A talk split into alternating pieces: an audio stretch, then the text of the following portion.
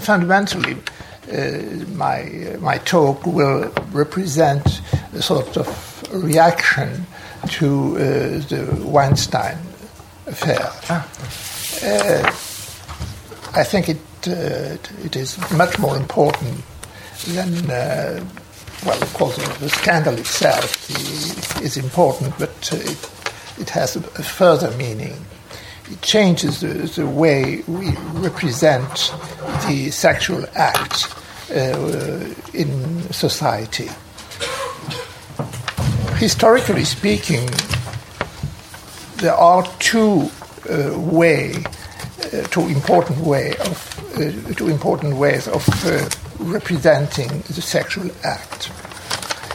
One, a the model of fusion of the bodies. Two bodies at the beginning become one.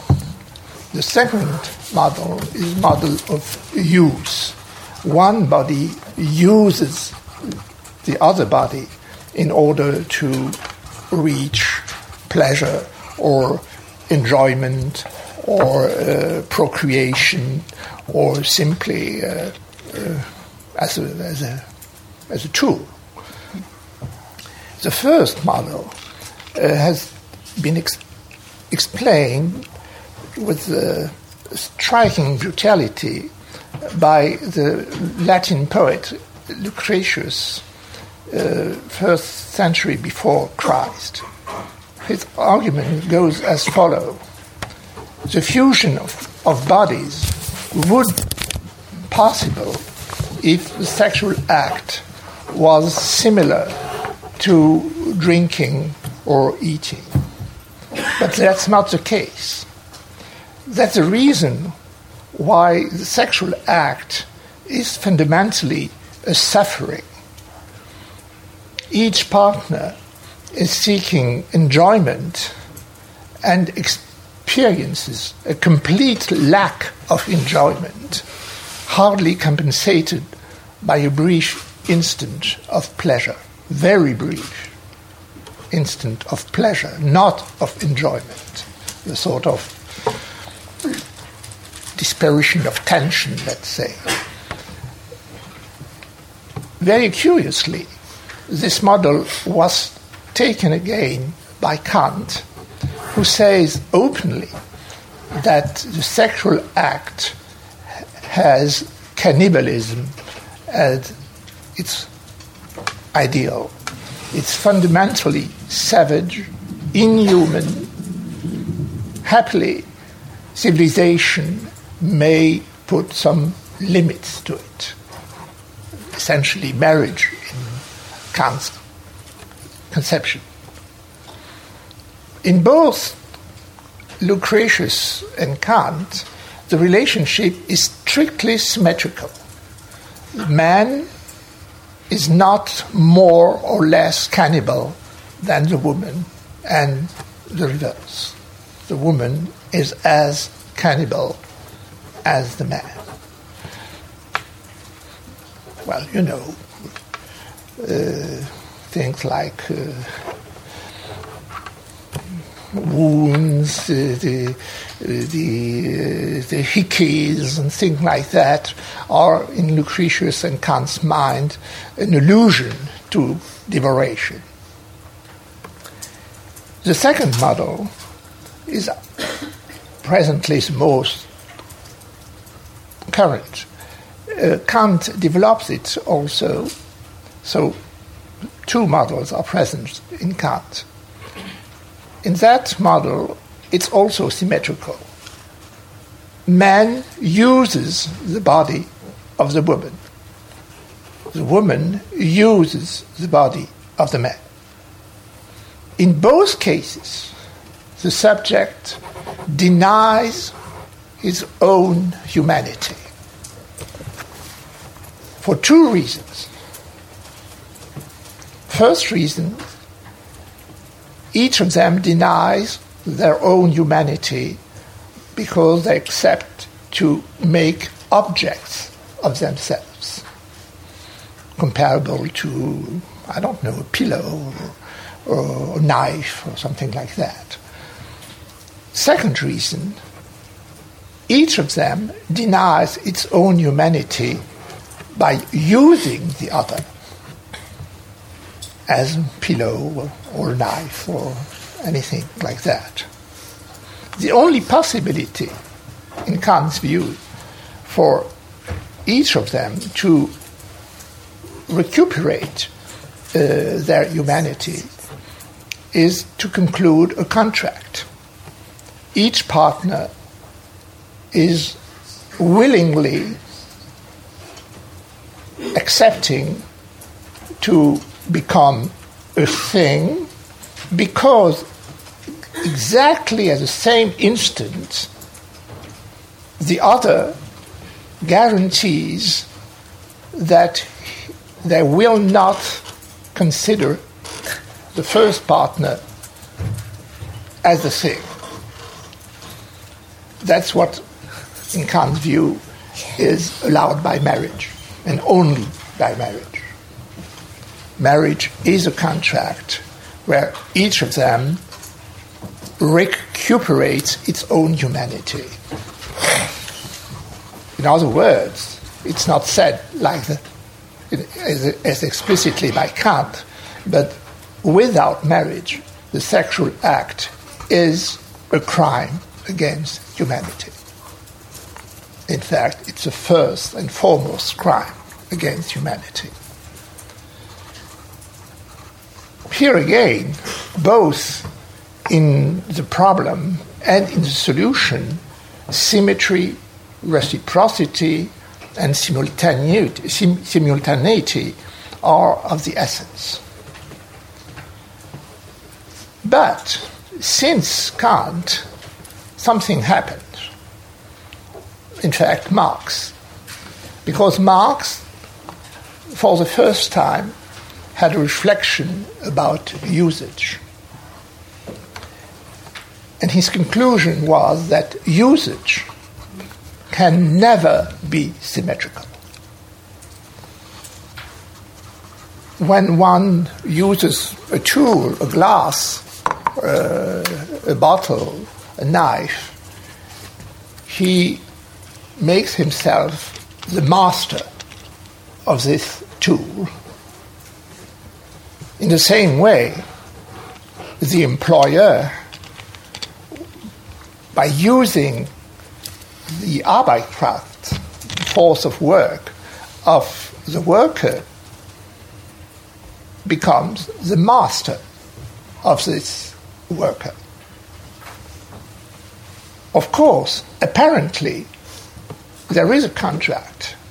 Apparently, the worker is free to propose, to, to sell, in fact, his own time of work in exchange, in exchange of a certain amount of money. And in classical economy, this contract was supposed to be not only formally legal, but materially equal, symmetrical, simul- simultaneous, and reciprocal. Kant, uh, I mean, Marx shows that the, the free consent on the part of the worker is only apparent, apparently free. When he is, he's selling his time of work, the worker doesn't know that he's selling something else, namely his force of work, which is able to create value. And this create value, this Mehrwert, plus-value in French, what is it, it is in English? Surplus value. Surplus value. Surplus value. This surplus value is never symmetrically paid by any amount of money. So the time is paid by an amount of money, but not the surplus value that is created during that time of work. What appears to me in the Weinstein affair is that spontaneously the sexual act is now sort of sort of a radical inequality, either social equality, inequality or purely uh, occasional inequality, uh, physical force, uh, prestige, uh, and so on. If you think in those terms, the question of consent on the part of the weakest partner is, has no importance anymore. Exactly as in Marx's argument, the weakest of the two may believe to have been free in accepting the exchange, but in fact, that weakness corrupts the, the, their very acceptance. Even if the weakest partner had said, Yes, I consent, I'm willing, and even though the, that partner, this partner is very sincere, the fact that this weakest partner is objectively the weakest doesn't change with the consent. In the same way, in Marx, the, the employee, sentimental novels, the employee may be sincerely devoted to his to, to the, the, the employee may be sincerely devoted to the master he may uh, love his master, he may think of his master as a weak being, delicate, fragile. But on the other hand, the, this sincerity doesn't change the fact that the employee is socially the, the weakest one in the relationship. So the relationship between master and employee is, according to Marx, intrinsically a violence, whatever the, appar- the appearance mm. of sweetness uh, may prevail. It seems to me that a new step, moreover, has, has been made with the Weinstein affair it's not only the question, the fact that the consent becomes irrelevant. It's an, an essential part of the uh, the Me Too movement. The fact that consent is irrelevant because under the appearance of consent there may be uh, violence, even though the, the, the, the subject does not recognize that violence as such. That's a very important part. But by doing so, the Me Too movement, not explicitly, but let's say potentially, is taking a new, uh, new approach. The distinction between weak and strong is not, as it was, objectively defined in terms of objective material force, physical force, objective material wealth, uh, objective and material influence, uh, social prestige, and so on and so on. In fact, the distinction between weak and strong among partners is becoming structural. Women are structurally, structurally weak as opposed to men whether they are objectively weak or not.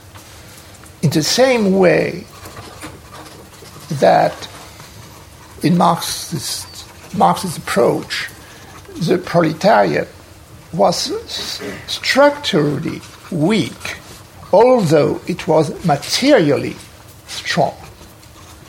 The connection between structural weakness with objective material force is an essential di- dimension of the Marxist approach. And of course, the business, let's say, of the revolutionaries is to make this distinction work in such a way that the structural weakness may be abolished and become a structural force.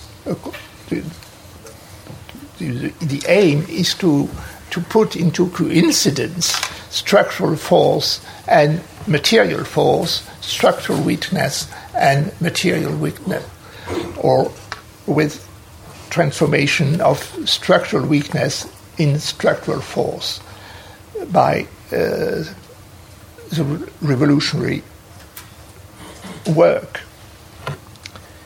Consequently, going back to the sexual act, every act, every sexual act where a woman is implied with a man, whether or not she had she has consented to it, whether or not she has she has found pleasure in it, whether or not she took the initiative, whether or not uh, she uh, has no complaint, let's say. In fact, it's the use by a structurally strong partner of a structurally, structurally weak partner. So, whatever happened in, let's say, the anecdote, this act, this sexual act, is structurally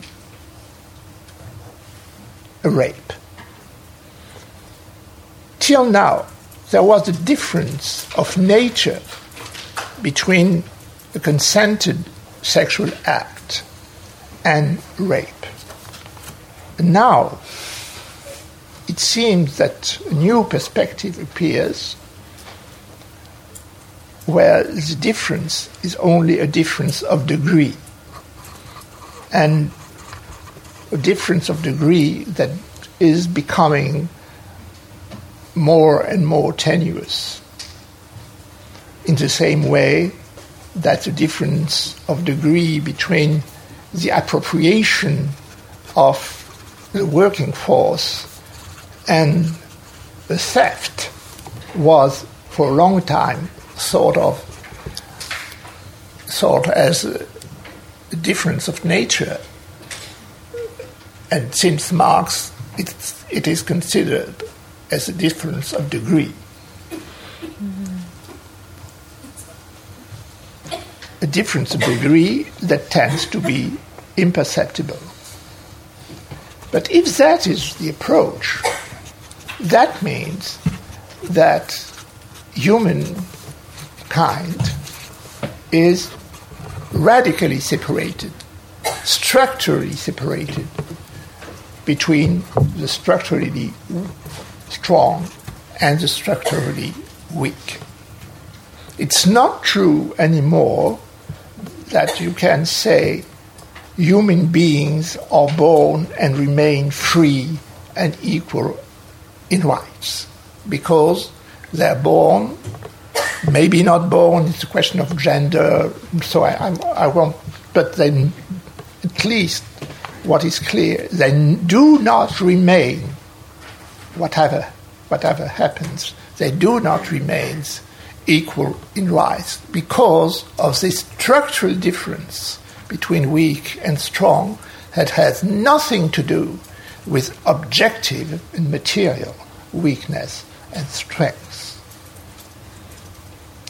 Mankind is divided in two. When the sexual act is concerned, the structurally strong must be immediately suspected to have abused of their strength. The principle according to which the doubt is beneficial to the accused party doesn't hold anymore. The notion of fair trial is irrelevant, as is irrelevant the possibility for a worker to engage a procedure against his boss as long as the contract is legally correct. I mean, no judge would accept the argument that no legal contract is fundamentally unequal. The struggle against capitalism cannot be, cannot, uh, I mean, at the end, cannot be a judiciary matter. In the same way, of course, there will be a trial in Weinstein's case, but those who complain that the trial, the matter has already been settled by the medias, the opinion, they are right. But they do not take into account that they are right because of a shift in the defining of weakness and strength, the defining of sexual partnership as such.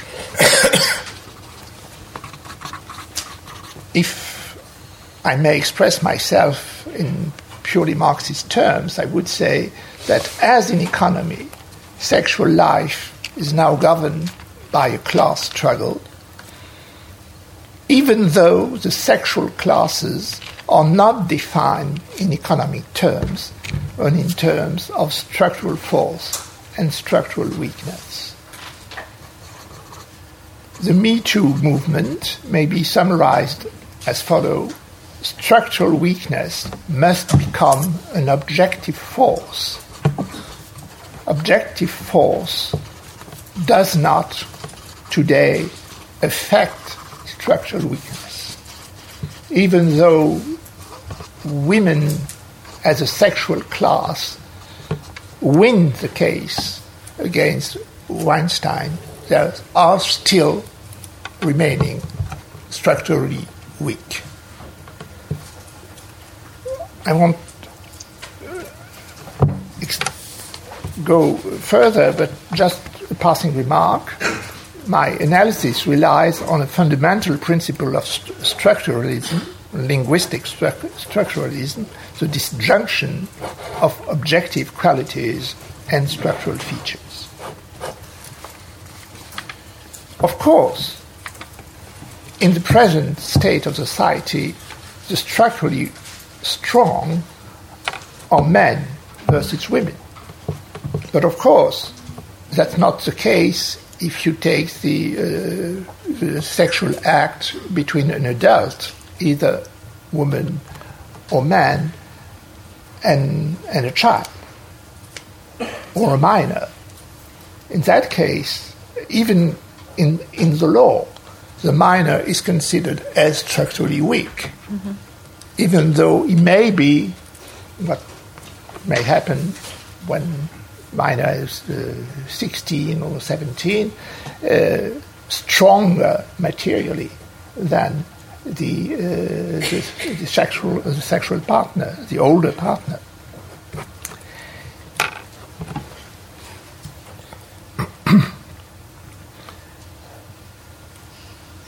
The general question should be raised now. If you believe in human rights, does that mean that human rights only apply to one partner, to one sexual partner at the same time?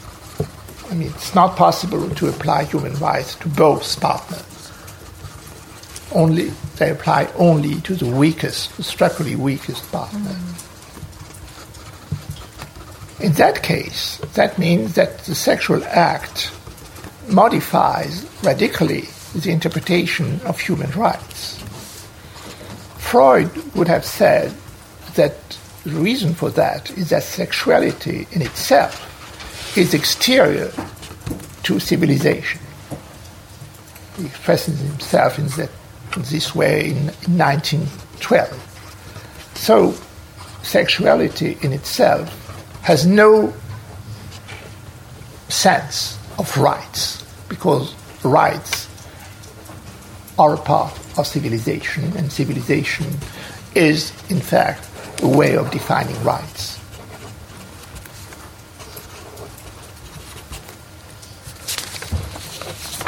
As a conclusion, I would say that the only political leader who has captured the significance of the Weinstein case is, in my mind, Donald Trump.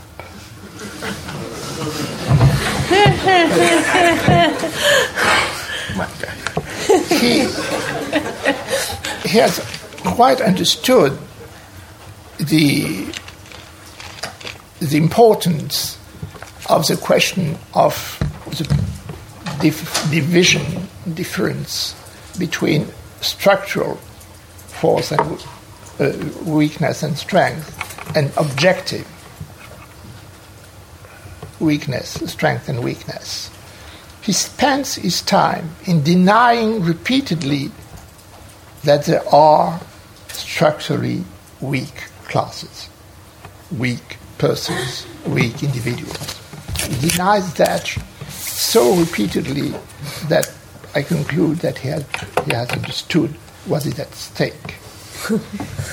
the only definition admissible for, for force and weakness in, in Trump's mind is purely objective.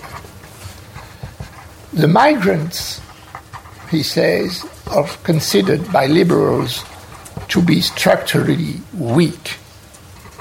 And as structurally weak, they are entitled, and they are the only one to be entitled, as opposed to the US government, I mean, they are the only one to be entitled to have rights, human rights. The answer, Trump's answer, is that no, migrants, mm, since structural weakness doesn't exist, let us consider objective material force and weakness. And the answer is that migrants are potentially destined to be objectively stronger. Hence, the necessity to act very quickly against them before this possibility of objective strength uh, crystallizes. And the best tactics is not only to act quickly, but to aim among migrants at those who are at the same time objectively and structurally weakest among the structurally weak. I mean, those who are considered as structurally weak by the liberals. And who are those who are at the same time objectively and structurally the weakest among the structurally weak? The children. Hence, the necessity, the logical and practical necessity for Trump to aim at the children. Mm-hmm. In more general terms, I would say that it's not only a question of structural versus objective strength and weakness. In more general terms, I think that he conceives politics in a strict analogy with the two representations of the sexual act. I recall, I uh, remind you of the, these two conceptions. Either two become one by the abolition of one of the two, political, in political term, that is called war, or two remains two, one using the other. In Trump's lang- political language, that is called peace. If you look closely at the dealings with North Korea, you see that the two patterns were used successively. The first pattern was a pattern of two, namely United States and North Korea. The original two will become one. That is, United States will destroy North Korea. And after a certain time, it appeared that the two may remain two.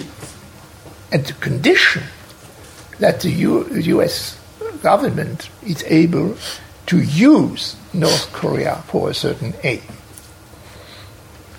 If it appears that usage is impossible, then you will go back to the first model.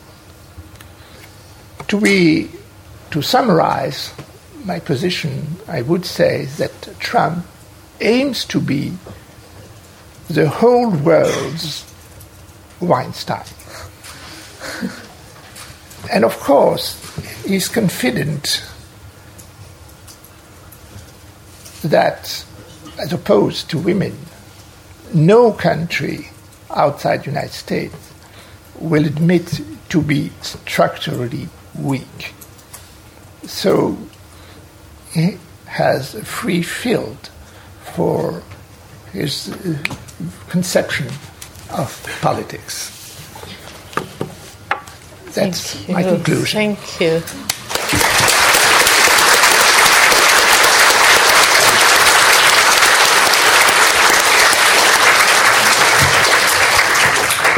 Well, we, we all read so much about the and heard so much about the Me Too movement, but this was like, I think that's the only thing that anyone should read about it. And now I'm thinking, I'm thinking, you know, someone like me that comes from a little country like Cyprus that's been buzzed around for decades. I, mm. I, think Cyprus should start saying "Me Too," "Me mm. Too," and uh, start a countrywide movement. Uh, first, what we'll do is. Uh, Slava will respond, and then we'll open it no, up I to the audience. Directly, I have my own small. Piece. I have lots of questions. I'm, I'm sure the audience have as well.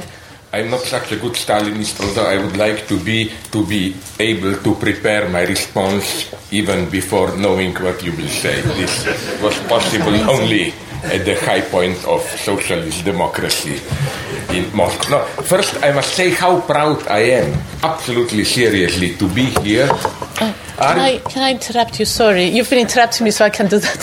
Sorry, uh, there's so many people sitting yeah, on the steps, and there's empty seats at the front. So do come along. There's empty seats. Yeah, you don't have to sit on the steps for the whole of the event. Especially here in the first row and so on. No one wants to be near us. Yeah, that I got yes. it. Yes. okay, I still so that we don't lose time. We, you can still move. I'm not bothered by that. First, I just wanted to say how proud I am to be here because are okay.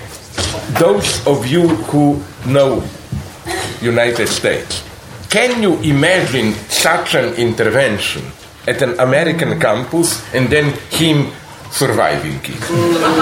I claim immediately there would have been, because I, for a much more modest indications only, already experienced that they caught security guards or a threat to public and places where something like this is possible to talk like this are important. Second point, before I go to my piece, I would just like to react positively, of course, to a couple of points. You know where only I would qualify a little bit your status. What I find so provocative in Kant is that he doesn't speak about mutual use of persons, but of organs, parts of the person. He says marriage is a contract of two persons, adults, and so on, for the mutual use of their sexual organs. And he's very strict here in a way which you cannot even imagine.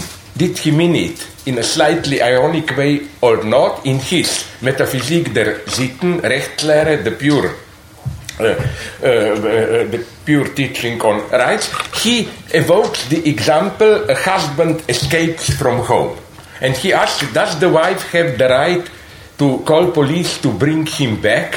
He says yes, but not because of any moral consideration, merit, spiritual, because he ran away with part of her property. So he goes, and uh, I think that although this was a shock already to Hegel and so on, but you know that there is a whole school of Kantian feminists today who like this brutal egalitarian, non sentimental approach, and as you already pointed out, they are equal. A second thing, what nonetheless surprises me is how uh, although I totally subscribe to your analysis, but how, at least with the majority of new feminist wave, they reject, at least explicitly, this Marxist obvious lesson. Contract, free contract can also be a form of coercion. Not only this, but with many of them, in at least I know I've seen them in Sweden, in United States, and so on. They think that the solution is contract. It's not a marriage contract, but it is what Kant, he uses an obscene term like uh, forni- fornicationis, the fornication contract. Like, basically, it's one night stand contract. Like, I need someone to be sure that we are equal, we both sign a contract, and it's a complex contract. It's not just we both want to do it. You have to declare that, that you don't have AIDS, you have to declare that your religion not to cheat and like uh, and then uh, you have to in some contrast you even have i've seen them it's wonderful it's bureaucracy uh, you you have to declare you have to specify the limits like anal penetration, no, or whatever, and so on. And it shocks me how many of them, as if, although they pretend to be leftists or whatever, haven't, it's as if they haven't heard of this. And uh, another ridiculous detail that I've noticed, what you mentioned, how coercion, it's not enough consentment. Uh, it can still be a coercion.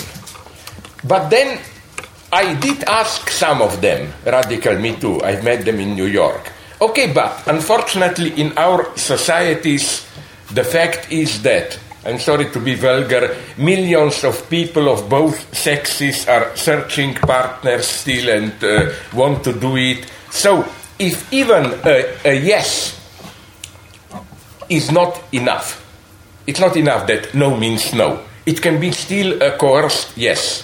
How then do you do it? And it's so proving your point. It's so ridiculous because the only answer I got from them is it must be a really enthusiastic yes. and I cannot imagine a more vulgar, humiliating thing for the woman.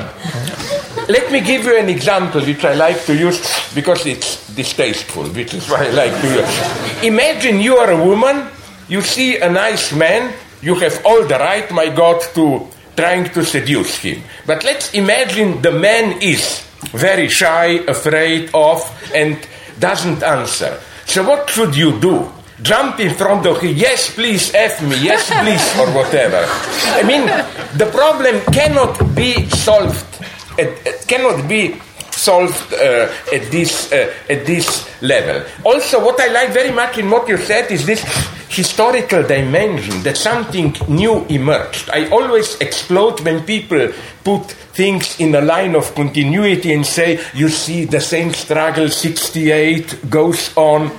I think already mentioned, if not in my class, then in my past visits here you must remember it from our youth, didn't in 72, wasn't there in France a big public manifesto for abolishing the prohibition of incest? And it was signed by all big names, name them Sartre, Guattari, uh, Foucault, all of them, which claims that sexual liberation will only be achieved when even this last barrier, adult children, and they were very specific, also parents their children, when everybody can do it with everybody. Can you even imagine something like this today? So it's not one simple continuity of sexual liberation. There are there are uh, tremendous changes. Okay. Now, allow me, please, it will not be more than a quarter of an hour, my line of thought. I want to do something which I think comes close to what Jean Claude was doing. I want to take an apparently extreme example, rather two of them, but uh, to prove a point that they are not just stretching imagination too far, but they are a kind of a, in a structural matrix, the extreme point to understand what is happening, you have to evoke them, although they are an extreme case. Let me begin with a case which doesn't directly concern sexuality, but which makes me really depressive. Everyone who is troubled by the new anti immigrant populism should make the effort to watch. Did you see it? You can download it on Pirate Bay. Europa, the Last Battle. It's 10 hours documentary on the fate of 20th century. And it's no longer that still anti-Nazi bullshit and so on. It's simply open anti-Semitic attack on the entire left. Jews were at it from the very, uh, from the very beginning.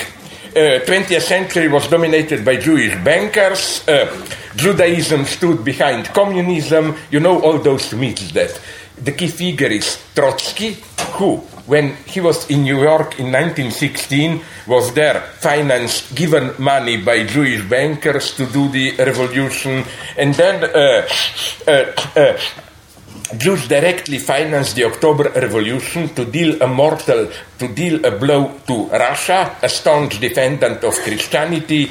Hitler was a peaceful patriot who, after being democratically elected, changed Germany from devastated land to a welfare country with the highest, with the highest living standard in the world. So Jews declared war on him, and so on and so on. And uh, then you have, it's wonderful, you have critical theory there, Adorno, Horkheimer, with the idea that, you know, this right wing myth that when communists saw in 1920 that there will not be a pan European revolution, they said, let's step back and first ruin Europe spiritually. Christianity, family values, and so on. That's why I like this, uh, uh, this horror, because I try to imagine it concretely. That communist center in Moscow directly created Frankfurt School I mean, can you imagine Stalin deciding, you know, like, oh my God, Adorno, he sounds interesting, let's give him some money to develop, and so on. And then uh, we come to this notion of uh, cultural Marxism as the ultimate horror, which is against the communist plot.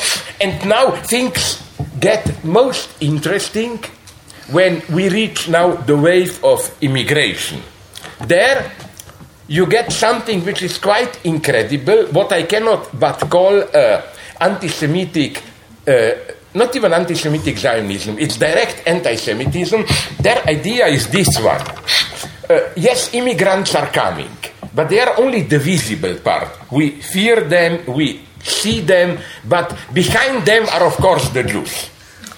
And one of the names is here Soros, and so on. So, in a typical way, they claim that the entire Middle East conflict between State of Israel and Palestinians is a fake to dupe us. Christian Western people, they're really working together to destroy Europe. And it's, I mean, it's absolutely full rehabilitation of Hitler, and it ends up quite shamelessly with how only Hitler, a new Hitler, can save us the, the, the, prob- the problem is, I think this is not just an exaggeration. Of course, if you say to today's populists, oh, you're exaggerating, we are not like that, it's, I think, just their line of thought brought to the end. For example, in my country, Slovenia, we have a debate where right wing nationalists want to rehabilitate those Slovene uh, uh, uh, guards who, with the German help, fought partisans resistance in World War II. And they use this tricky logic. The same is used, I think, in some Baltic countries, where they say, okay, it was a tough choice. Germans were bad, but communist partisans were a greater threat.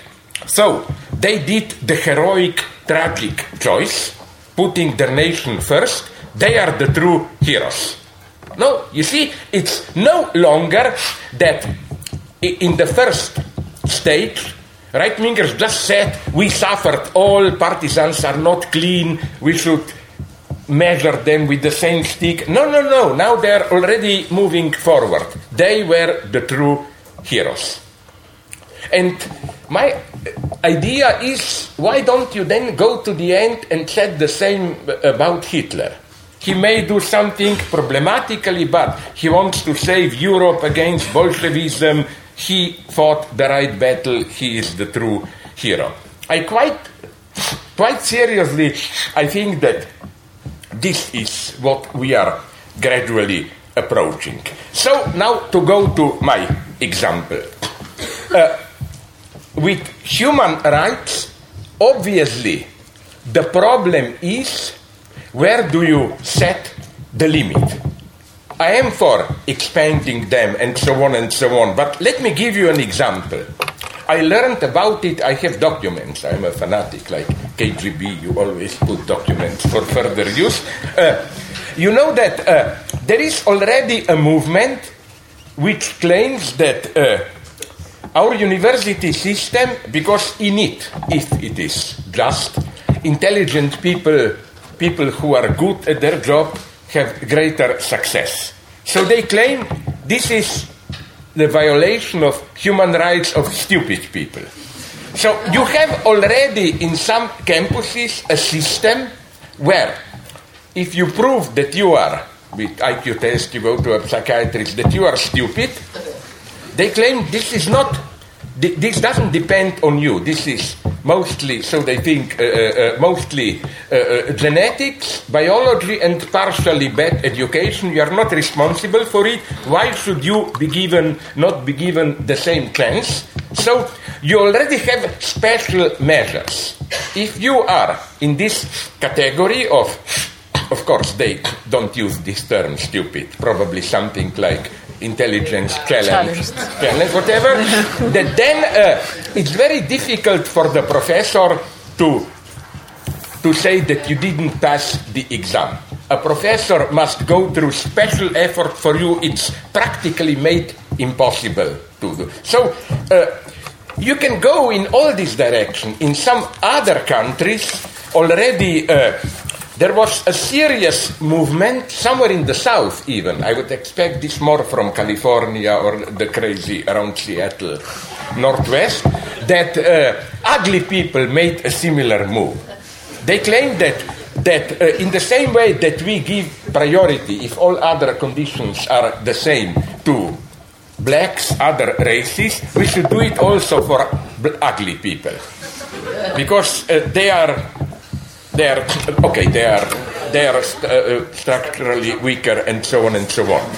So I, to conclude, I will not talk too long. I want to take an example, my own, which I enjoy immensely. They are idiots of my type. Did you hear in the United States? It's now it's marginal, but don't joke.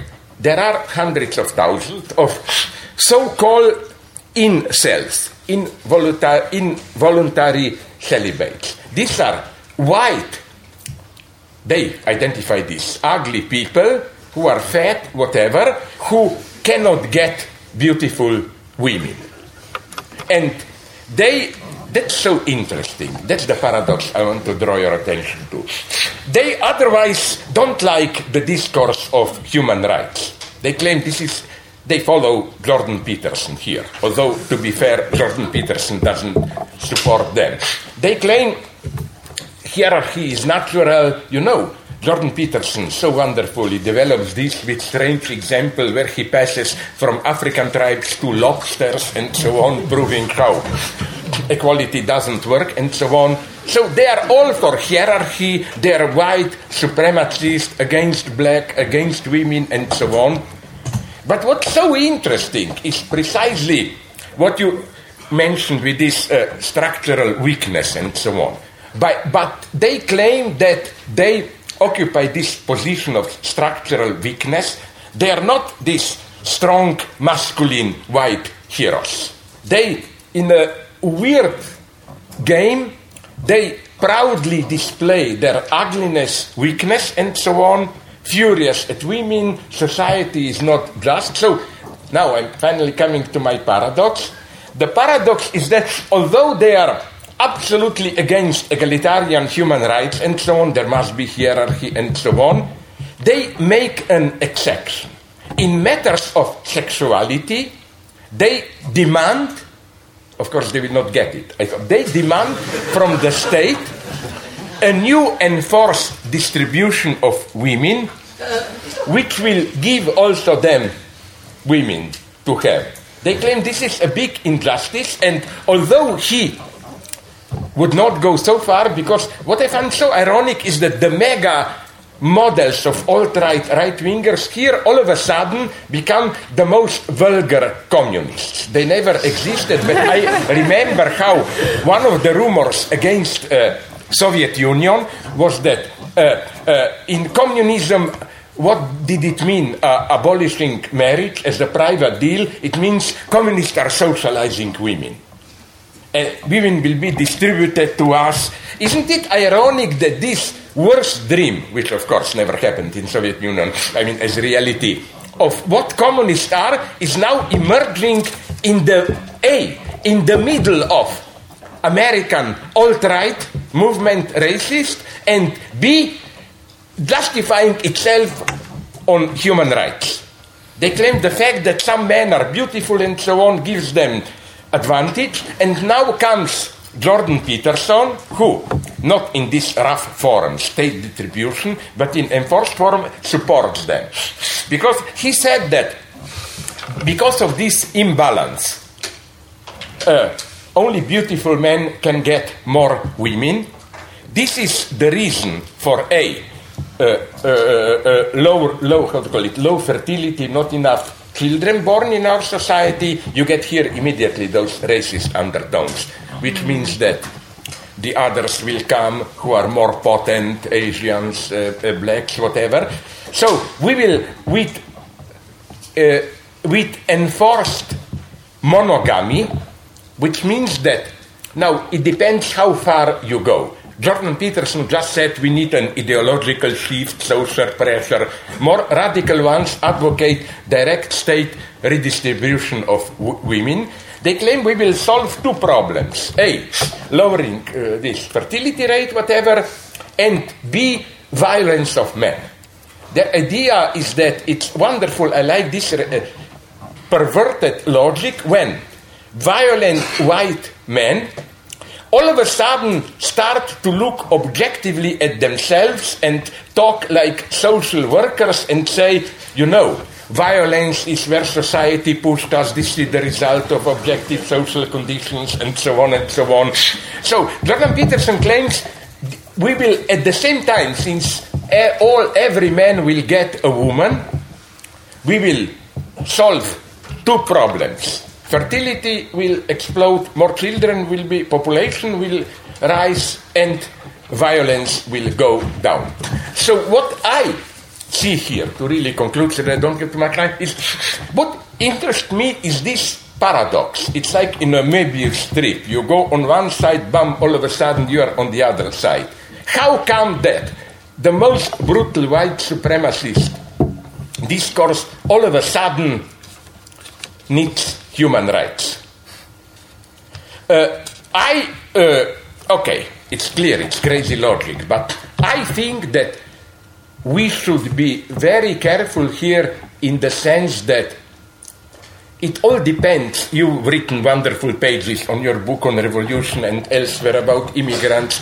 Like, we, I am not a conservative who claims human rights should have a limit and so on and so on.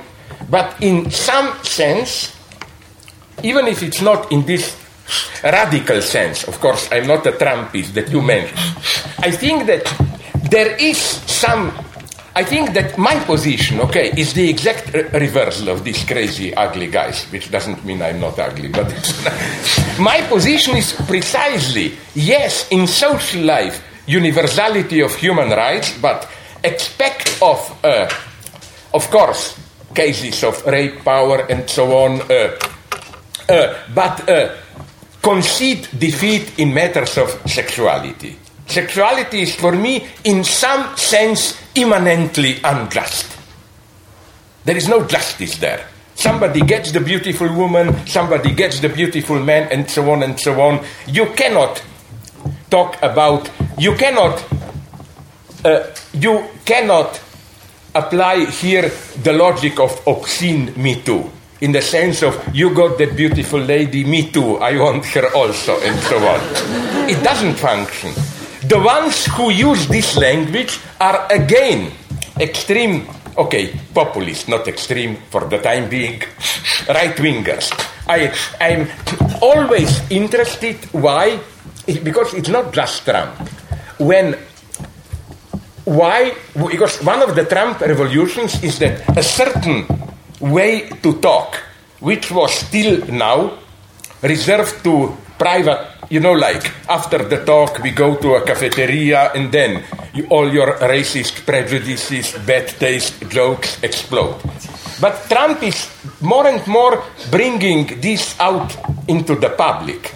For example, when he named some countries shithole countries and so on and so on. And so it always interests me what happens in those structural moments when such vulgarity becomes acceptable. It's also, as you would put it with Weinstein, it's a structural change. For example, I hope you know this story. Kaczynski, the de facto boss of Poland, already when his party was first to take power, I don't know how many years ago, something strange happened, unexpected. He, when he was asked what is his program, he said, I hope if there are some people who speak Polish here, I pronounce in the right way, teraz kurwa my. Which is a very vulgar expression from military, I think. It means now it's our turn to screw the whore. You know, when soldiers wait in line, no? Like, the idea was, of course, forget about program, now it's us. But what was so shocking was that people first thought that this is just a momentary slip and so on. No, he went on repeating it, it became a legend and so on. And you, as all of us, an old Maoist, do you remember the same moment? I mean, we were all, my God, this is, you know, like all, all, all, all Germans were in the late 30s Nazis. Okay, we have a different faith. No, do you remember that famous Lushan conference at the end of the Great Leap Forward, where Mao, there were millions who died, not necessarily involuntary death, and Mao convoked a big conference to do self criticism. And he said, Yes, I'm the most responsible, but we have to go through self criticism.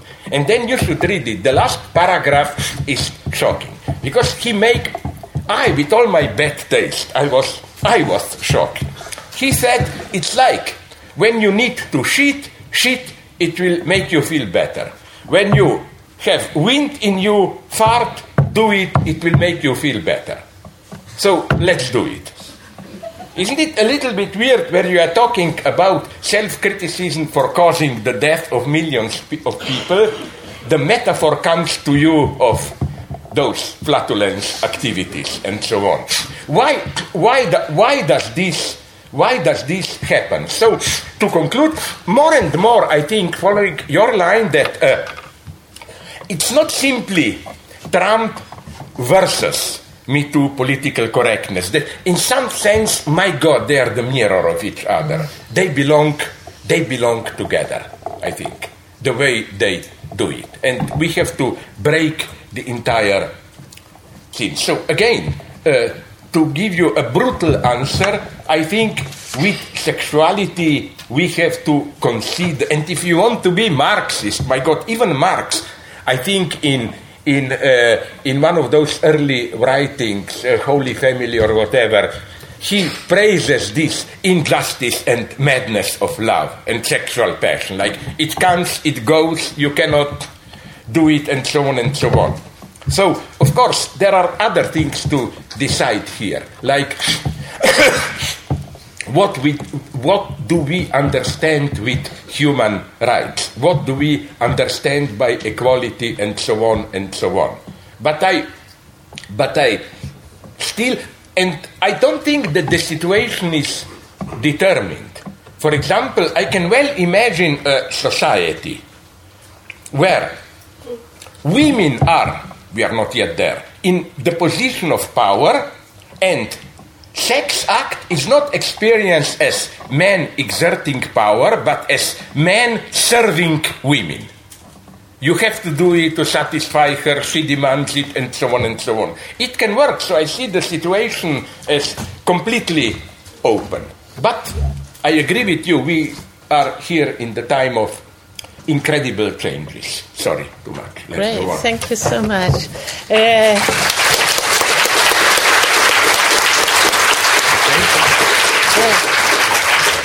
think maybe he should reply or what, and then we play democracy. No, like uh, then. Yeah, yeah, because you replied to him. So yeah, yeah Jean Claude, if you want to respond to breaking through Trump and political correctness at the same time, it was very. what me, program do we have? Very, very interesting to have all, all, all these examples. Uh, some of them I knew, some some others I I, I didn't uh, didn't know or not not exactly uh, in the same with the same uh, pre- precision. So th- thank you, thank you for that. Uh, I think we we may agree on the on the fact that you have sort of uh, uh, relationship uh, between between well Trump as a sort of incarnation of of a structural uh, individual incarnation of a structural change in in in, in, in politics and especially U.S. politics, and the the Me Too movement, uh, like the sort of the two faces of uh, of the same uh, same coin, uh, which doesn't mean that uh, it's the same image Uh, uh, on the two faces. On the contrary, the, the two faces uh, are quite different in terms of representation, but they are the two faces of the same the same coin. And uh, it seems to me that there was no necessity for that. I mean, it, it, imagine, for instance, what everyone thought uh, plaus- uh, plausible um, imagine Hillary Clinton being uh, president, president of the United States just now, you, you would not have this uh, uh, two faces of the mm. same coin. You would have one face of, of a certain coin. And uh, uh so it, to some extent, it, it's a completely haphazard uh, event, the fact that Trump uh, won the election. Uh, but this uh, uh, haphazard uh, event cre- creates the conditions for a very important structural change, both in terms of representations of the sexual acts mm-hmm. and in terms of representations of what are the possible, the, the eventual, the possible limits in uh, uh, political expression. The idea that uh, Trump promotes that is that there are no limits. There are no limits. Uh, so human rights uh, are not a limit in political expressions. Uh, U.S. Constitution is not a limit for uh, political uh, political expression mm. or even decision.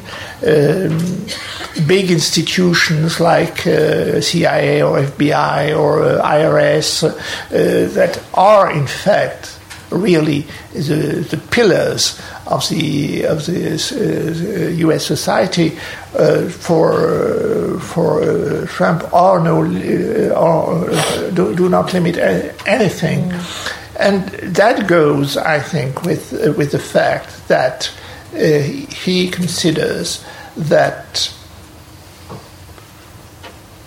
as opposed to the to Me Too, uh, the Me Too movement, there is no sense in speaking of structural weakness as opposed to material uh, weakness and force. There is only material force and, and weakness. And in fact, material weakness doesn't exist uh, as, as, such. It's, it's, it's, only the result of the, uh, the uh, use of uh, material force.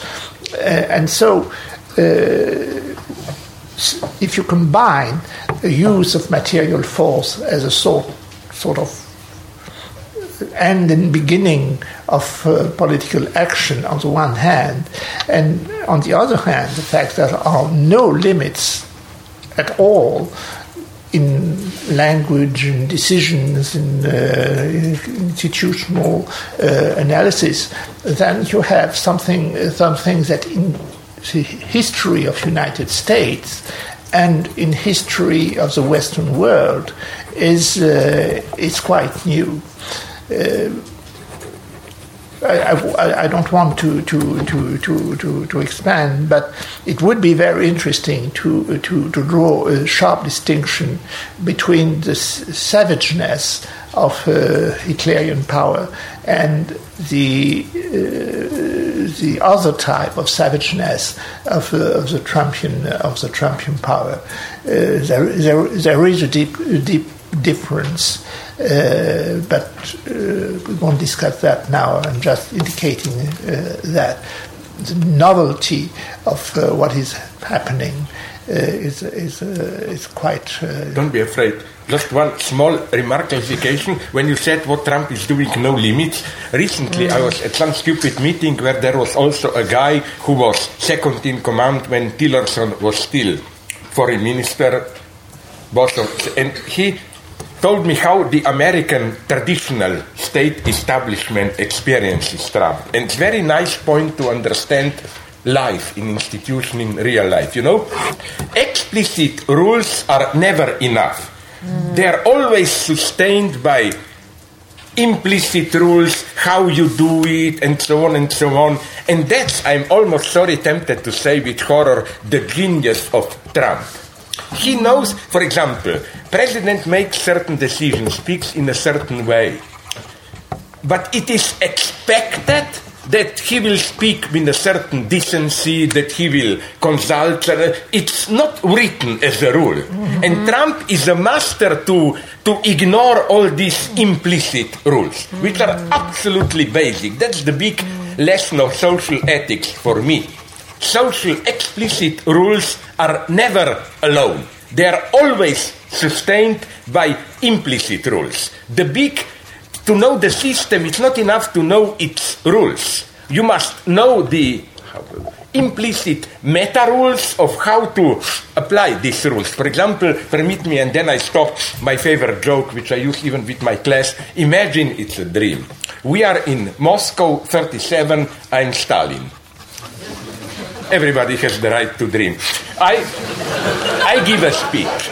You applause. Then there is a debate to the Central Committee. One of you says, uh, I don't agree with Comrade Stalin. He made some mistakes here and so on and so on. Okay, we know what this means. Next day, the big question will be who was the last to see that guy alive. Okay. But then another idiot raises his hand and says to the first guy, Are you crazy? We are in Soviet Union. You are not expected to criticize Stalin like that. My point is, the second guy would disappear, would have disappeared even faster. It wasn't just prohibited to criticize Stalin. It was prohibited even more to say publicly that you are not allowed to criticize Stalin. And you know, Trump is breaking these secondary rules, and that's why I am, I am really afraid. You know, like, what if he will win? My, the only second time, the only chance I see in this no limits, but maybe I'm too crazy optimist here, is that the new, whatever we call it, I still call it left, but I'm more and more skeptical about that, will also use this new open space to propose its own new rules. You know, these rules automatically are. You know who is a true genius of America for me? You know him, I hope. Samuel Goldwyn, the producer. And you know one of the legends. Once he read in newspapers that there are too many old cliches in his films. And he wrote a memo to his scenario department we urgently need new cliches. and that's true, he was right. The true art of revolutionary social life is not to be original. Every idiot can be that. But to make gesture will be, become new cliches. That's the task today. I've spoken too much. Oh, thank you for that. I think we will open it up to the. Is that ja- Jacqueline at the end? Yeah, I think some people have to leave at half uh, six any. Yeah, because there's another there's another event. The PIH starts at. Jacqueline. Yes. Thank you, but I'm sorry to speak first because I have to go and chair Yeah. Derek for 6.30. Otherwise, I would have loved to have stayed and heard what everybody has to say. And both those interventions were remarkable, but something I think was sort of missing. And I think what was missing was, oddly enough, psychoanalysis. Let me explain. It is not new, Jean-Claude Milner. This is not new what you have described. The idea that there is a structural weakness, which means that there is never consent, which means that there is never equality, is called radical feminism, right? And it goes back to Adrienne Rich's amazing article, Compulsive Sexuality, Heterosexuality and Lesbian Existence, where she argued in the 70s that there was no such thing as consent. It is Catharine MacKinnon's position. It is Andrea Dworkin's position. We have had this for a very, very long time. So that's the first thing I want to say. You were saying that Trump wants to be Weinstein. Slavoj was saying that they are flip sides, that Me Too and Weinstein and Trump are flip sides of the same coin. Those are two very different political statements, and I don't want to hear Me Too tarred with the brush of Trumpism as some pseudo political correctness. I think we have to operate in three modes at once, and in relationship to sexuality, human rights, and sexual harassment, and it's almost impossible to do it. One is sexual harassment is unacceptable and must be stopped, right? That is the Me Too movement. That's all it's saying, bringing to the surface a form of structural abuse which has been systematic across Hollywood, across farm working, wherever you look. First, we, it must stop. Secondly, none of us fulfill the identities we are protesting against. That's the psychoanalytic move, which is to say that nobody is simply a man or a woman. So, although there is a structural inequality at the level of lived experience and sexual abuse, there is also, and if this wasn't true, we would be lost in the world. It would be finished. Feminism would be finished. Although that is true, nobody completely fulfills the identity that they are meant to fulfill. There are no simply men in the world. There are no simply women in the world. At the same time, and this is the third point, there is what Juliet Mitchell calls the ugly undertow of sexual difference. Right, there is something about the moment of sexual differentiation which corrupts itself and leads to abuse. So it seems to me this is a clear case of a political moment where we have to articulate all those truths at once and sort of come to terms with the mess that results as a consequence. But please don't equate me too with political correctness and with the other face of Donald Trump. And please don't say it's new, the idea that consent is never consent. That's been a fight within feminism for five decades now. But I love listening to you. Thank you.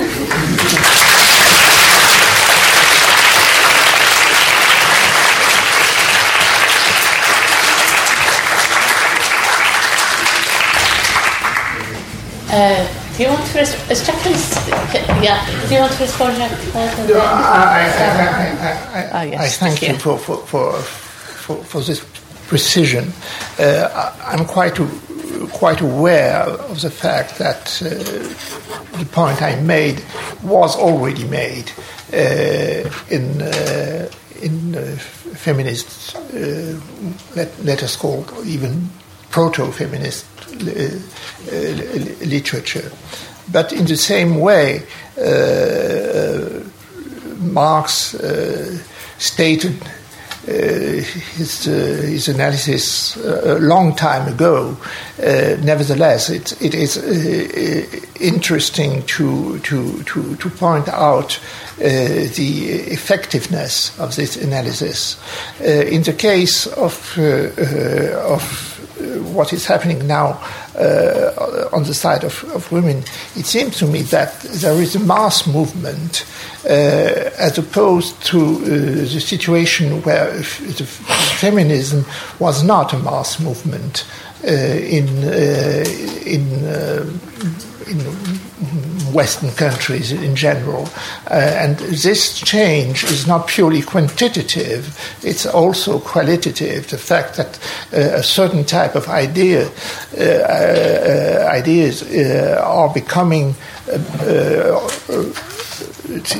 sort of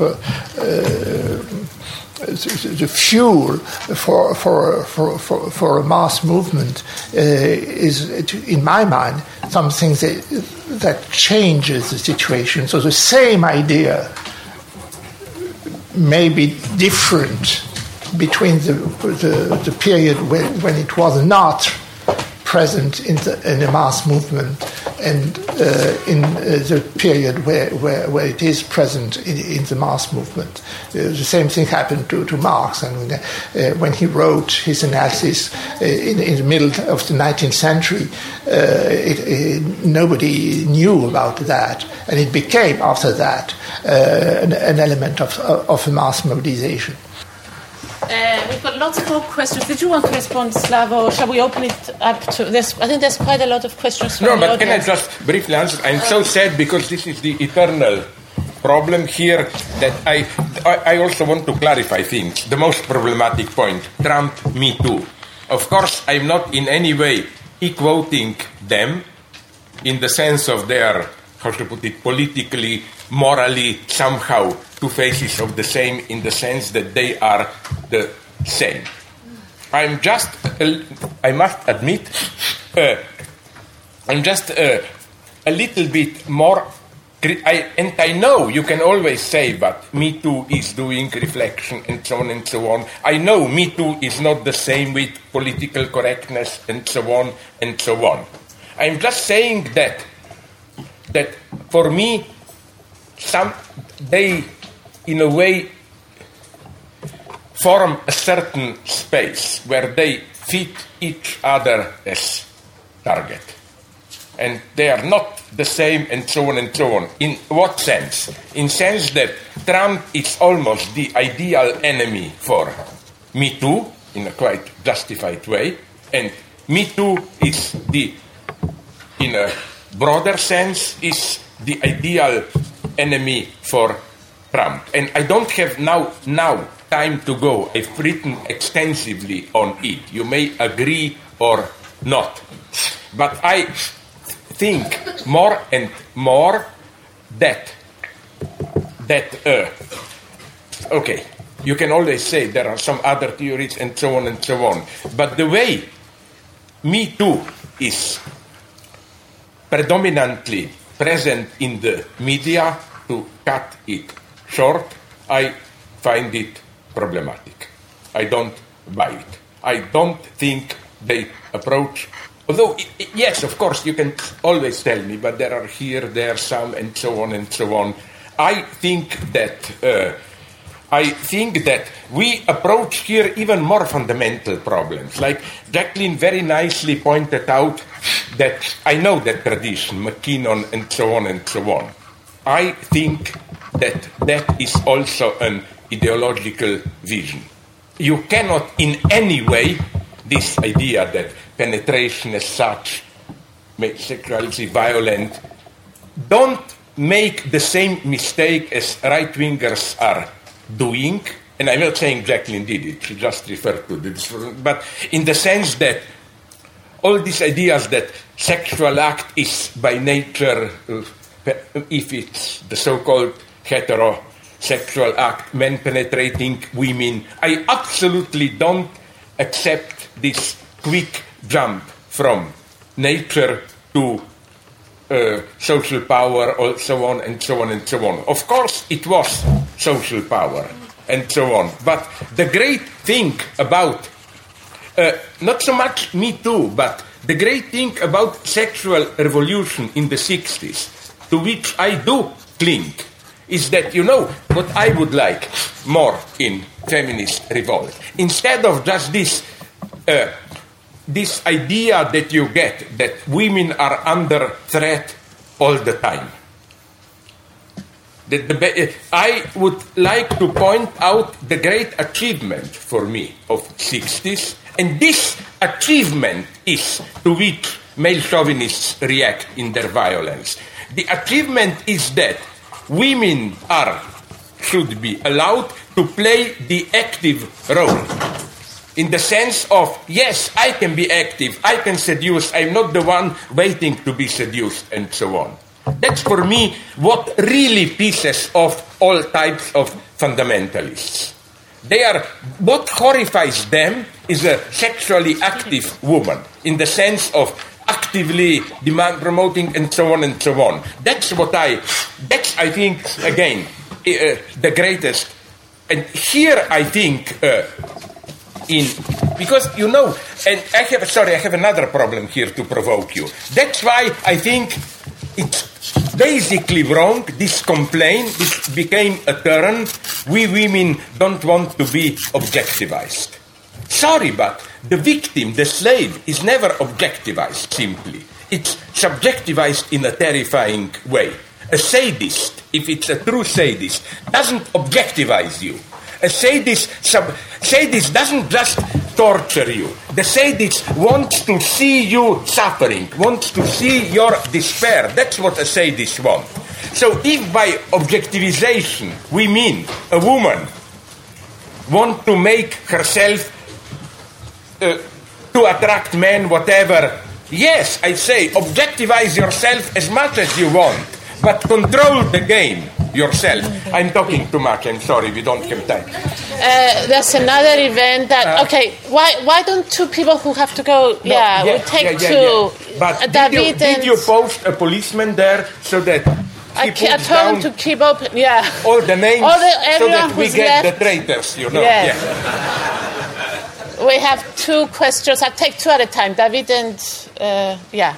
yeah. Uh, so I've got okay, very quick questions to Slavoj Žižek. Uh, I thought your talk might engage with and didn't. Uh, the question brought up by the incel problem, which Amia Srinivasan has talked about, no, the right to sex. Began in lesbian, among lesbians. The right to sex, and that is the question of how is there a way of questioning sexual desire as constituted politically itself, not necessarily going to rights, but in some other way, because otherwise you exclude this, the problem that has uh, arisen that, uh, for example, on dating websites, you get overt racism in the adverts.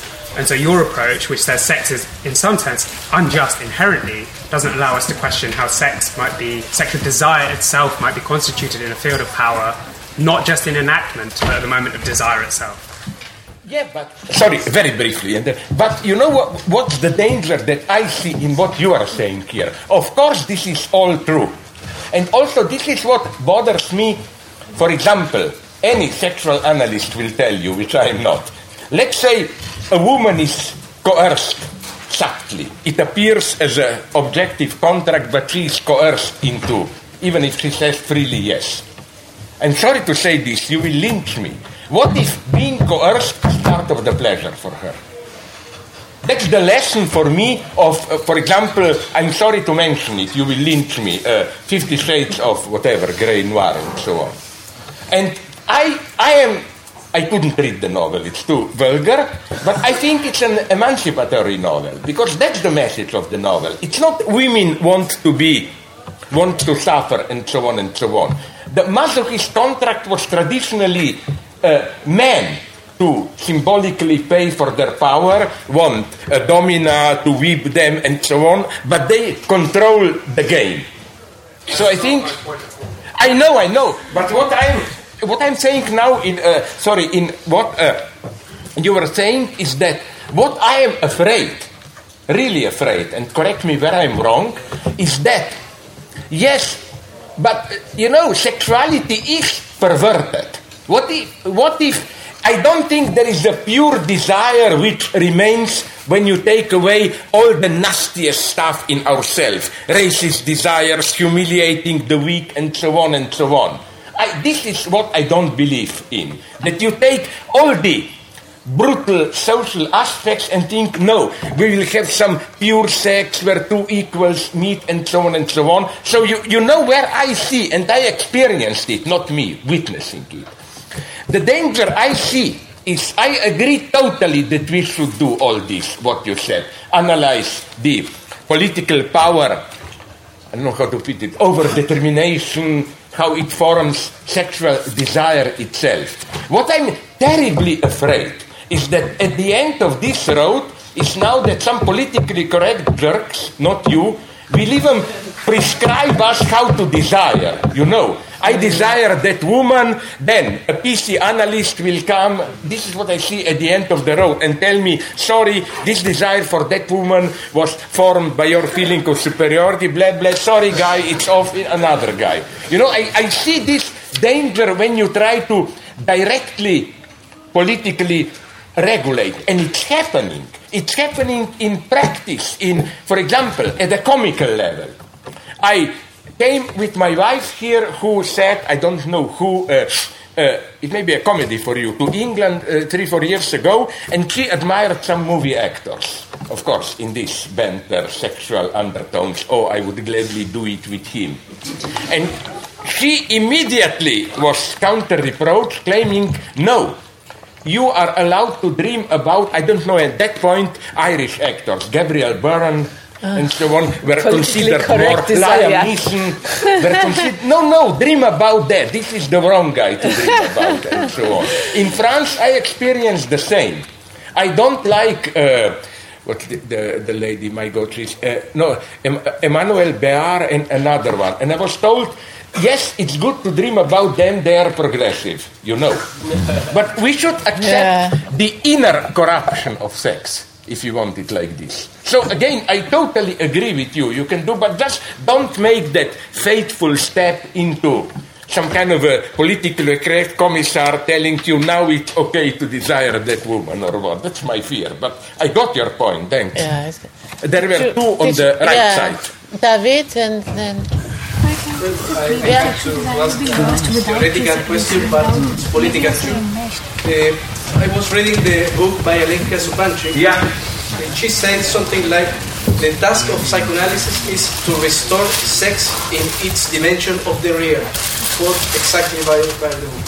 So, uh, my question is what is the status of the real in, in this discussion? Because I, uh, yesterday you told, uh, told me something about Miller have some idea of the real, but you uh, thinks something about the real I think Jacqueline Rose uh, had another idea of the real. So, what is the status of the real in this discussion? And if you can. It's a wonderful question, but I'm afraid to enter into it now because it would have meant another uh, 20. I, all I'm saying is that what I insist on is that Lacanian real is not in any sense the Kantian thing in itself or something out of symbolic order, just some wild abyss of chaos, whatever. The real is for me, as Lacan puts it so beautifully in Encore, I think.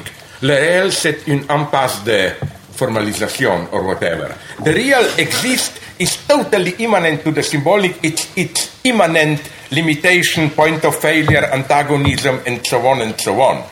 It's not that don't go into this substantialist idea, which is wrong, even Kant is in reality more subtle, that we have the symbolic order which tries to recapture some external real, but it fails because the real is out there wild and so on. The real is totally immanent, but I'm sorry, I'm afraid to go into this now.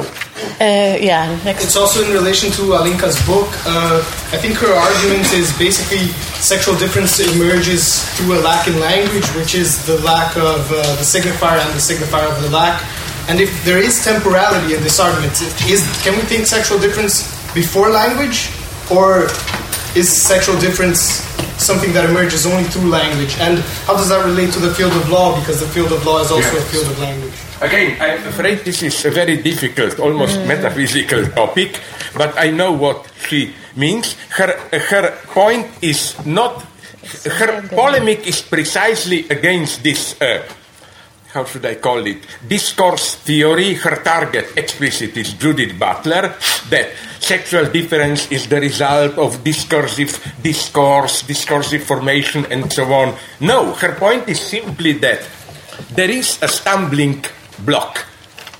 But this, the re, uh, uh, imagine a central point of failure, and all symbolization is a reaction to cope with this failure.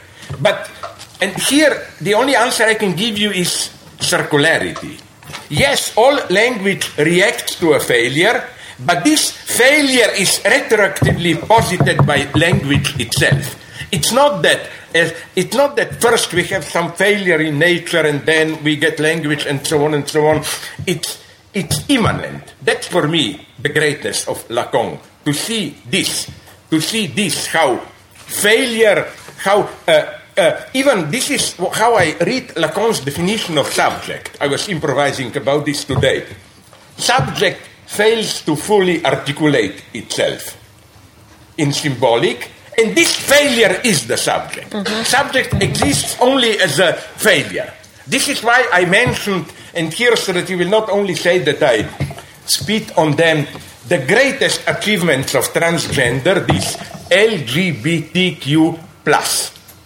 The, the genius of some of uh, transgender theories is to see that this plus is not just empirical.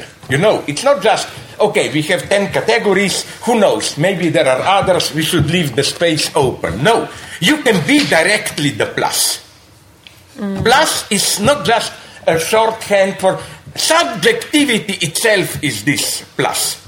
So again, I can only say to correct my impression, my deepest sympathy with all the transgender stuff and so on. But I'm sorry, my God, we cannot go It's, to this. it's really hot, and I was. Can we open the door at the back?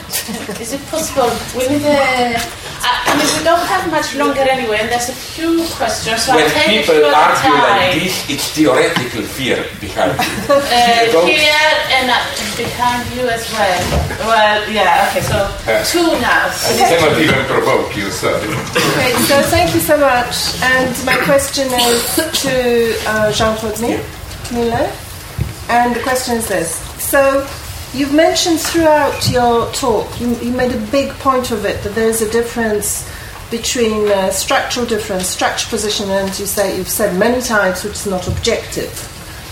So first of all, uh, my question is this: Can this then be shifted in some way? So, what does it really mean? So we know. I mean, it's very simple to to bring it to sort of practicalities in a higher educational situation. A professor having an affair with a student. This is now prohibited for sure, and we know that. It's easy if the professor is a man and the student is a young woman. But what happens, and we know it's happening in New York, so it's not uh, theoretical. What happens if the woman is an older woman and the student is um, is, is a powerful man? But wait a minute. So my question Or is not this: powerful man. or not powerful man? But what if he is quite powerful or not powerful? So how and what about which sort of speaks to your question? What about if these people are people of different embodiment, different race, different color, and different class? So, which structure trumps, and excuse the, the, the, the phrase, the other? What is it? So, the structure of, for sure, because you mentioned a few times men and women, of course, with Winchley is very simple. These were aspiring actresses, something went wrong, sexual harassment, sure, but it's not, usually it's not so simple. Usually it's more complex. Never, it's never simple. I agree. It's, ne- it's never simple, and uh, uh, it's uh, of course uh, what, what what I'm pointing out is is is a is sort of framework, and in Shift this structure without a revolution is my question. No, I, I- I want to answer to, to your case. I mean, uh, not in detail, but uh, but uh, it, it's clear that for instance, think it's an analogy. Think of the uh, O.J. O.J. Simpson trial, where where the question of the structurally weak uh, uh, appeared uh, in, in, in, contradiction with the uh, with the material material, and all the, this type of contradiction will will appear uh, Uh, very often, uh, in, in the case you mentioned of an older uh, professor, a woman professor, uh, having an affair with a younger student, uh, and so on, so on and so on. Well, that's you. You will have many, many cases. Like, well, not many, I don't know, but it's impossible to say whether there will be numerous or not. But uh, it's it's clear that uh, you will have a, a contradiction uh, in that case, and the fact that you have contradictions in rep- social representations is not a new novelty. I mean, it's always so. If the question is how how would you deal with that? I, I, can, I cannot answer it. I'm not in position to deal with that. I'm just saying, well, I, I can predict that there will be cases like that, contradictions like that. Uh, the way it, uh, they will be, uh, be, dealt with is something that uh, cannot be predicted because because uh, you enter in, in, in, a, in, a, in an infinite, in indefinite quantity of, of, of factors, but. that that's not that's not in itself a novelty, but at the end of, of your question, you mentioned revolution could you precise your? Uh... I was even thinking about linguistics. You know, there's structures of a variety of sorts. In a sentence, you could have a relationship between, you know, subject, object, subclause, and so on. Within, if you take the subclause, the relationship between these words is different than if you look at the big structure. Mm-hmm. If I, um, if I'm a student, if I'm a Zizek um, student, and I actually sort of was in a way, one could say, well, um, what happens if something happens between these two people? They're in a structure. She's a student, he's a professor. If they have an affair, she clearly must be abused. Now, can one not question it and say, well, wait a minute, but maybe she's a well known person in her own right, she's quite powerful anyway. So, when is how do we define the structure? What, you know, it's simple with Weinstein, it's not simple in other structures. No, uh, I, my position is not uh, that, that, one. I mean, I'm, I'm not talking a, a, departure from what happens empirically and then built up a structure. It seems to me that in uh, a question was raised about real. In my talk, the question of real never appeared because because I, I, I, was uh, explicitly talking about representations that is in fact imaginary uh, representation and the imaginary representation of the sexual act, not of the sexual desire. And I'm not saying I'm not saying anything about sexual desire, just about sexual act. And uh, the fact that the sexual act should be represented in uh, social representations it's not new. Uh, I mentioned two models and it, it, it, in that field that it seems to me that something is happening. And this something uh, it seems to me is not connected with empirical cases but with representations. And after that you go back with your system of representation to to to to uh, empirical fact. But that's generally the case. Ideology doesn't begin with facts uh, and build.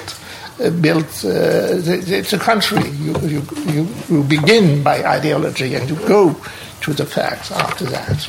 And, uh, and uh, of course, it never fits. Ideology and facts never fit.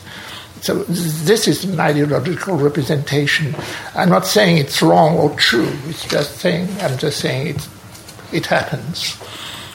Can I very briefly? Because Sure. I found your point so interesting. First, uh, uh, this what you also said, power and so on. Look, I had in my class the last year there was here a debate about you know Monica Lewinsky. She now also tried to join to join uh, Me Too. Like Bill Clinton should have seen that he had a position of immense power. Blah blah blah. But in a way, she doesn't have the right to say this because it's absolutely clear that him being such a powerful man was absolutely constitutive of her desire for him. And it's hypocritical to say, no, you should go to some political. You know what I mean? It's here what I wanted is to say that things get uh, uh, uh, complex. Second point, what you, and it was, I think, not maybe perceived enough. One crucial point you make is that it's not simply structural strength and structural weakness. At some point, in some situations, re- reference to your weakness can in itself become a way to assert your power, especially if I may add in American academia. I experience this all the time. Once I was involved in a debate, I think it was even NYU, and somebody told me, not I don't agree with you here and there, but I'm a black lesbian single mother and I don't agree with you. I was quite shocked because it wasn't done be- between the lines, but direct, like you cannot. And so uh, I think that although there is a truth in it, I don't mock, there are victims. But you know, in a certain, and this, with this I will conclude, in a certain social constellation, it's always important for a movement to see which, I believe in this uh, dialectic of there is always some concrete constellation or image which, as Marx put it, apropos production, gives the color to universality. And that's one of my problems with Me Too, Weinstein. Okay, an aspiring actress was blackmailed, raped, I agree it all. It was horrible by him. But wait a minute, this was one unpleasant event and so on. Can you imagine the misery? Now, I will sound pathetic, but I mean it very sincerely. Of millions of women for whom being misused is not once there on that day I had that horrible experience, who are daily softly abused by their husbands and so on, who have no way out, no media, who depend materially on him. So I would like more to hear about this daily life misuse, which is part of many, many marriages of women. And this, you know, I don't like that the model became Wein, Weinstein. He is a pig, of course. But it's this, you know, the typical way we in the West generally perceive catastrophes. For us, a catastrophe is, oh, terrorist attack, bomb. And then we do the mourning, we go on. What about other parts of the world in the Middle East and so on, where in Africa, Congo, catastrophe is everyday life for years? So, and that's the last remark to you. No wonder you sp- spoke about older women, pupil young men. That's your president. No, that's the great honor of France. No, that true. he That's happily true. he happily realized this. yeah. But the point you made about um, yeah, uh, the Weinstein case, I mean, like uh, the Me Too movement, of course, has been opposed in France in particular, more spectacularly. But what you were saying about the everyday harassment uh, and the everyday injustice of women, I mean, Claire Denis, the French filmmaker, Yeah. was making that point. Yeah. But there's also the famous or infamous letter that 100 French uh, Yes. Catherine You mean Deneuve- the Catherine Deneuve? Yeah, no, yeah, I'm yeah. not Catherine, Catherine Deneuve, Deneuve. uh, I must signed emphasize. with- with- signed it, but then I don't agree It's very, uh, but but the the, the, the uh, I mean the driving force uh, behind this uh, this letter uh, is is, uh, is a writer, uh, a woman writer. uh, Quite, uh, quite well known, of course. Her- name is escaping uh, just Yeah, now because uh, immediate memory Yeah, yeah. is something So- that goes away with uh, with use. So. Uh, I, I find it. I- I uh, remember it. I can't remember it yeah, either. Yeah. Uh, but uh, what is interesting is that this uh, woman writer uh, who is well known in, in her own right, uh, is uh, re- re- representative of the fact that women should be sexually dominant and free. I mean, they choose their partner, they choose their, uh, their, their destiny, and so on and so on. And she believed and felt that in uh, putting women in the class of what I call structurally weak was in fact depriving them of this uh, of this uh, freedom. Agency. Yeah. yeah. Yeah. Yeah. I really like your point about uh, expanding this to on the international scene amongst countries. You know, and um, having countries sort of admit to the idea that actually we are weak, therefore, you know, we're being harassed and oppressed by. But uh, Yeah, I just but- add the last thing, I promise. You, you know, uh, in the same line There as that, wa- uh, sorry, immediately, uh, uh, that Weinstein problem, I also think, you know, how does, we should ask this simple question. All the sexual contract debate before we jump into bed, we should sign it and so on. But are we aware that this privileges secretly a certain mode of sexual exchange? It's basically you are in some bar and want to do a one night stand. I mean, and it makes me pretty. I am here an incura, incurably romantic, how should I put it? I don't think that quick one night stands, okay, I like you, I'm horny, sign a contract, let's do it. I wouldn't like to elevate this into the secret universal model of sexual exchange. And this doesn't mean that if it's a long term exchange, there is no violence. No, maybe there is even more violence because in a one night stand, you can then say, Hi, I never want to see you again, or whatever.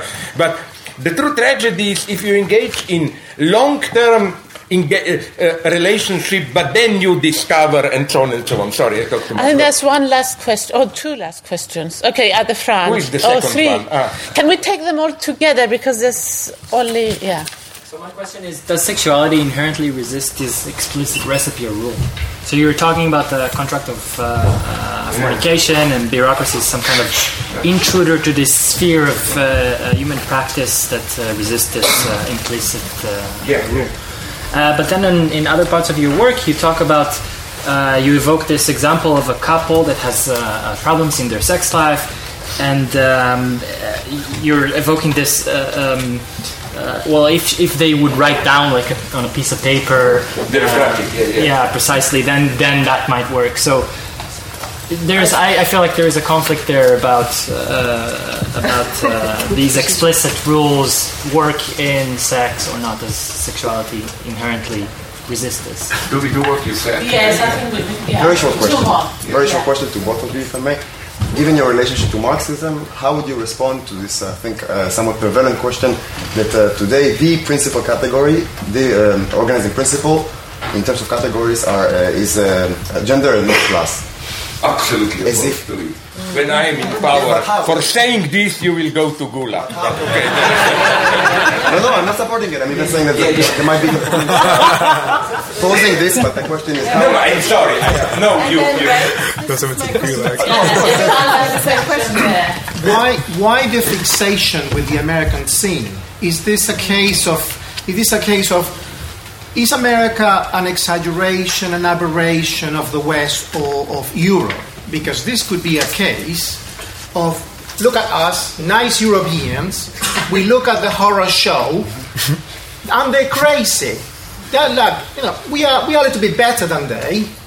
And is this that's, isn't this ri- a risky move? It's, with such an obsession with America, which is the, is, the, is the daily dish that we get in the media, aren't you guilty of narrowing down the scope of vision, but also the use of your examples and details, information, and disregarding precisely the whole collective suffering of those women suffering on a daily basis by focusing on Weinstein and Trump and this type of thing? To start. Uh, I, I, I- and I answer very, very, very briefly to, to not to the three questions, but to two of them, because the first one was addressed really to Slavoj. Uh, if I understood clearly, uh, what your point was that uh, we argue in terms of gender, not, not in terms of class. Is that, is that, uh, is that yeah, yeah, yeah, yes.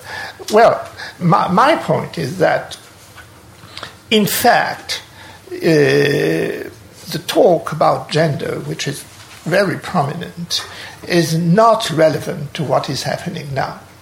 Uh, if I, I, insist about the, the Weinstein's case, it's precisely for that reason. It seems that the notion of gender doesn't capture anything that that uh, uh, explains what why uh, the Weinstein's case creates such such a scandal with the notion of, of gender. What, what, what can you say except repeat? Translate in terms of gender uh, what, what, what happened. And uh, it seems to me precisely that's uh, it was my point that the notion of structure, structurally weak and structurally strong was in fact a way of finding again a notion of class, except that it was not defined in, in economic terms. Uh, and I think with that, you're much more able to, to capture what, what is at stake in, in cases like uh, Weinstein affair or, or harassment. I mean, uh, uh it's not the same case, but it's connected uh, since harassment is connected with something that involves the possibility of a sexual act, even though the sexual act may not be uh, accomplished in itself. But uh, the idea is that uh, between sexual harassment and sexual acts and rape, you have a continuity, a sort of gradation, differences not of nature but, but, of, but of degree. And about, uh, about the question about the United States, my own position is that there is no autonomy of European countries in general in terms of ideological representation. Uh, with respect not to America but to United States, and I prefer always to say United States. Uh, America includes a, a, lot of other countries. Uh, there is no uh, cultural or ideological uh, autonomy. So, what happens in the United States will come in uh, the various countries of uh, Europe, with a difference, of course, between Great Britain who may become, since the Brexit, the 50th or 51st uh, state of the United States. I mean, uh, God forbid. Uh, well, it's possible, but uh, it will happen more or less uh, rapidly in countries like France, like uh, like uh, Italy, and, and, and, countries like that. So, uh, the, the, the, cultural leadership of United States, it's not a question of deriding. It, it, I never deride what, what, happens in the United States. When I'm uh, when, when I'm talking about Trump, in fact, I'm more deriding the, the, the other countries. For instance, I was quite struck by the fact that, uh, that uh, Trump behaved uh, with President Macron, the French president, uh, uh, as, let's say, um, sort of dominant male would proceed with with a young girl. Mm you know, dusting away. I don't think that it was uh, the, the, the, flakes. Mm. I think it was the traces of uh, of. Uh, uh Trump's uh, makeup because you know he has he has a, a very unnatural color, um, and uh, I think that when embracing Macron, well, you had orange uh, traces yeah, yeah. On, the, on, on, the shoulder. I don't think it, it was flakes, but uh, it's it's a gesture that an affectionate an affectionate uh, alpha male would have uh, towards a, a, a, younger, a, younger, a younger girl.